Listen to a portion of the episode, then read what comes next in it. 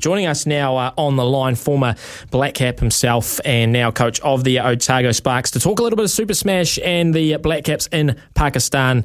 It is Craig Cumming joins us now. G'day, Craig. G'day, mate. I would like to apologise if I, I left my phone at home. I, I become the person I hate when I do radio and not answer the call. sorry, mate. But you, it's summer at the moment, so you know we're uh, it's very laid back and relaxed, and you know you don't have to worry too much about it, mate. Um, Super Smash uh, very much underway, and I'm, I'm loving it. Um, as always, uh, it's great having the uh, the men's and women's side by side. But uh, I'm not look I'm not liking the look of uh, Cyclone Hale, which is moving in, and as as if rain hasn't really affected cricket enough in New Zealand over the past few months. Do we? Uh, when do we make the decision to just start playing indoors? Well, I'll just make the decision to go to Central Otago. Um, we played between Christmas and New there and New Year's there, and had I think 30 degree days. And yeah, it's been it's been disruptive to say the least. I mean, we had not a bad you know Christmas New Year period, but now and, and it makes it really tough for you know spectators when it comes to following the competition. It makes it tough for you know the players because they get no continuity. So yeah, it's um, but that happens. It's at the Beckham. I can tell it's a beautiful day in Dunedin today, so we could be playing today. Yep. But um, yeah, fingers crossed. We we get through the next um, you know sort of you know week, and then um, the games are a little bit more spread out when it comes to weekends now. So hopefully mm. um, you know the weather gods can play nicely on us, and we can get some continuity and, and everyone can do it because the competition, both men's and the women's, is very close. It's hard to work out you know, um, where it's going to end up with those top three. So we need to be playing, but we also need our fans to enjoy coming along and watching and not getting wet on the sidelines. Absolutely. And if we if we do just look at the table on the uh, women's side, the Blaze are well and truly out in front, five wins from five. You uh, and the Otago Sparks sit in third, two wins, two losses. How have you sort of assessed, I guess, the opening four or five games just as the competition as a whole? Uh, very even. Yeah, the Blaze, um, probably no surprise uh, at the top, but um, the rest of us are sort of, you know, I think we're all sort of stuck at about third or fourth gear. Um, we've we've been going okay. Um, we're trying to change the way we play the game. We're trying to evolve and, and try and turn the fast score from being 130, 140 into 160.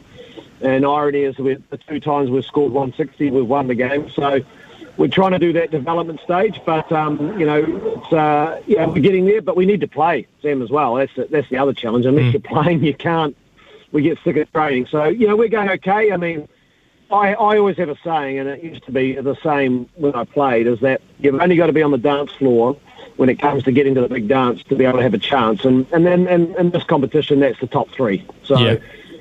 you know, whether you get, I, I, don't know if there's benefits of playing a home and away. I, I don't know the stats other than probably the Blaze who um, sort of win most of the time. But is there any benefit of, of if you end up second or third? Do you benefit from playing at home? I don't know if you do. I, I think um, everyone's pretty used to playing around the country. So if you can make the top three, you give yourself a chance to getting into the top two, and, and then you give yourself a chance. So, you know, that's the way I always look at it. I don't also, it's really important. We're trying to develop the game. So winning is important, but also developing um, our style, as I mentioned, is just as important because we want to help our white ferns become the best in the world, and to do that, we've got to develop the domestic game and, and give them the best preparation to become white ferns and allow the white ferns to play the style that'll be competitive at the top level as well. Yeah, absolutely. You've you've been coaching uh, the team for a few years now, and I'm sure you you say you're learning stuff every season, new challenges, new obstacles. What's been the I guess the, the big challenge for you this year? Has there been something different that you've sort of had to had to face in 2023?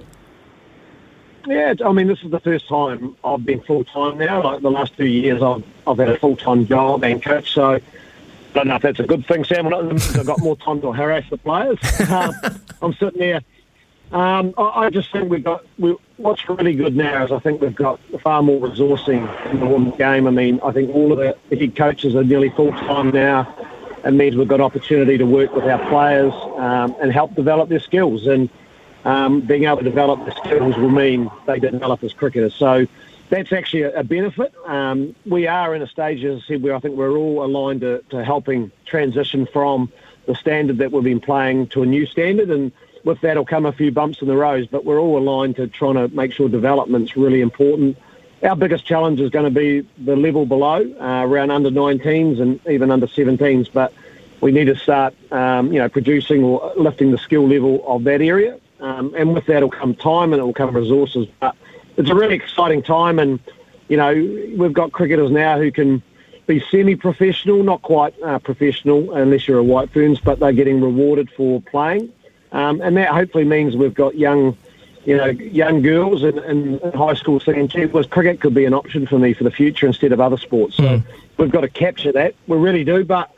The most important thing is, even though you get paid, and even though you might have more coaching and you might have more resources around, we've still got to make sure the game's fun. Mm. Um, if we don't make game fun at that level, they'll go and play touch, they'll go and play rugby, they'll go and play netball, they'll go and play tennis. So that's what we've got to try and do when it comes to our pathway. But a really exciting time, and I think people will agree, and, and I'm slightly biased, but I've been involved for a couple of years, is that the female standard now, especially in our Super Smash, has really taken off and you know, we're seeing really quality cricket start to be played. We're not there yet. We're not at the finished product, but I think you're seeing the, the areas of development and what we're trying to do. Yeah, absolutely. And like I said before, I, I really do enjoy watching them side by side, the men's and the women's. So um, it is a fantastic comp. Um, Craig, we've only got a couple minutes before news. I did want to talk to you about yep. the uh, about the Black Caps. Uh, early Saturday morning, uh, I was up in the wee hours, and one of my favourite images in Test cricket is, is day five, ten players around the batsman. All three, all three results in play. It doesn't get much better than that, except it was ruined, ruined by bad light, which uh, which left a, a sour taste, if I'm totally honest, because I feel like both teams had a chance to win.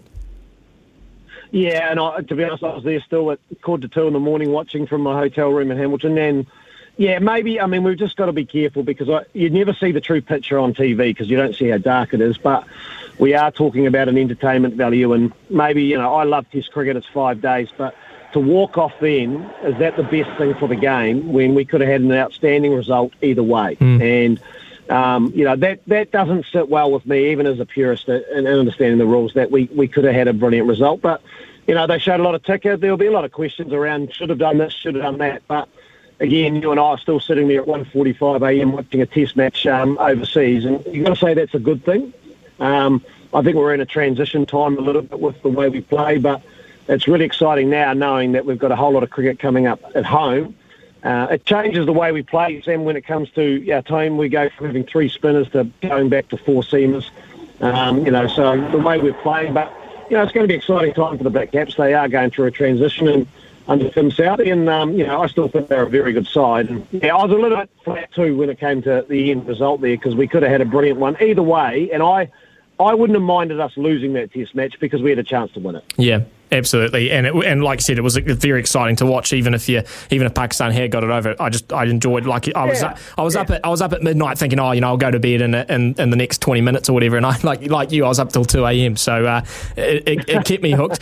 so I mean, you, you, did sort of touch on a few things here. Obviously, the uh, the transition period and Tim Southee's captaincy, and uh, you know, a lot of people were were making a big deal of the fact that he was constantly walking up to Kane and constantly, you know, asking him for, for advice rather than sort of doing it himself. But I think that's part of this transitional period. I mean you can't just, I guess, overnight just take the reins and turn and turn a corner completely. So I sort of liked that he was leaning on Kane for that experience, but. Do, do you think, um, or can you help explain a little bit maybe the decision making around, you know, the new ball became available, we didn't take it straight away, we we chose to stick with, with the seamers rather than, you know, getting Ish Sodhi and, and Bracewell back on. Could you could you justify why Tim might have made those decisions? Yeah, I can. Well, in a way, because yes and no. No, I can't because we are playing a different style of cricket in a different country that we're completely not used to. I mean, we're not used to juggling three spinners. Mm. We know how to rotate our seamers. We know how to use seamers very well, but we're in a situation there where we've got three spinners, and how do you use them? They can bowl longer spells, and the irony was that probably our third spinner, Michael Bracewell, was probably the most successful. So all of a sudden, the way that you maybe plan things um, had gone up in the air. So you know, I, Tim was great. I mean, he's he's leaning on Kane. Of course, he's going to because Kane hasn't even really been in that situation very often um, as a captain. I mean, playing in the subcontinent, playing in Pakistan, they've never played there. Trying to work out do we take the new ball or not? Well, in New Zealand, you just take the new ball, yeah, without a doubt, and you throw it to your seamers. So, a whole lot of the things that they were getting put into, they haven't experienced themselves. So. Um, you know, they'll look back and maybe think of, yeah, we could have bought Sodhi in a bit earlier and those things. But when you're asked to do something for the first time again, you, are not sure what you're quite meant to be doing. So, um, you know, I was there going, should Matt Henry still be bowling? You know, get Henry off. And then he got a wicket. You know, so, um, you know, it's um, it, it, was a different style of cricket that we're not really that used to.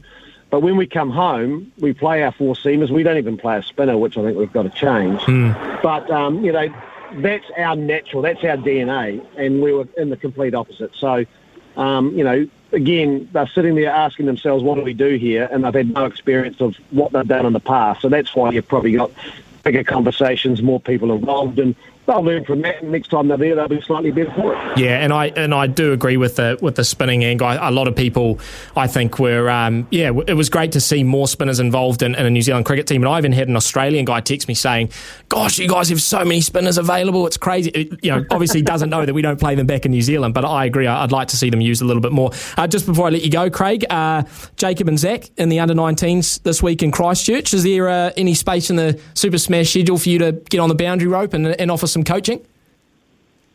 I won't be offering coaching. Uh, I'm hoping maybe to get up in the next couple of days just to go and sit on the bank and hide under a tree if I can get a chance and just watch. Um, you know, they're, they're their own identities, they're their own boys, and um, you know, it's, it's I'm just a dad. They reach out every now and then. Jacob's obviously been playing for the Volts, and um, a chance for him to actually really nice to go back and just play with his mates. Mm. Um, and, and Zach's a couple of years, he's still got another couple of years in under 19s, and he's a different. He's a leg spinner batter, so the leg spin. Don't come and ask Dad about that. um, yeah, but hopefully, hopefully, just um, I don't say much about them. I just yeah go and hide and try and stay out of it and let them be themselves and enjoy themselves. And um, you know, it's always nice when you see your two sons playing together in the same team, and you know, you just hope they have fun and enjoy themselves because it's a tough game, but um, you know, they, they handle things pretty well. So, um, you know, I enjoy watching them and they enjoy playing. Yeah, awesome stuff, mate. Uh, yeah, looking forward to see how they go this week in Christchurch as well. Uh, thanks heaps coming on, mate. Good luck this weekend. I know a tough game against the Blaze. That's going to be a good sort of yardstick yeah. for your team. So, uh, so good luck for that one. And uh, thanks heaps for coming on.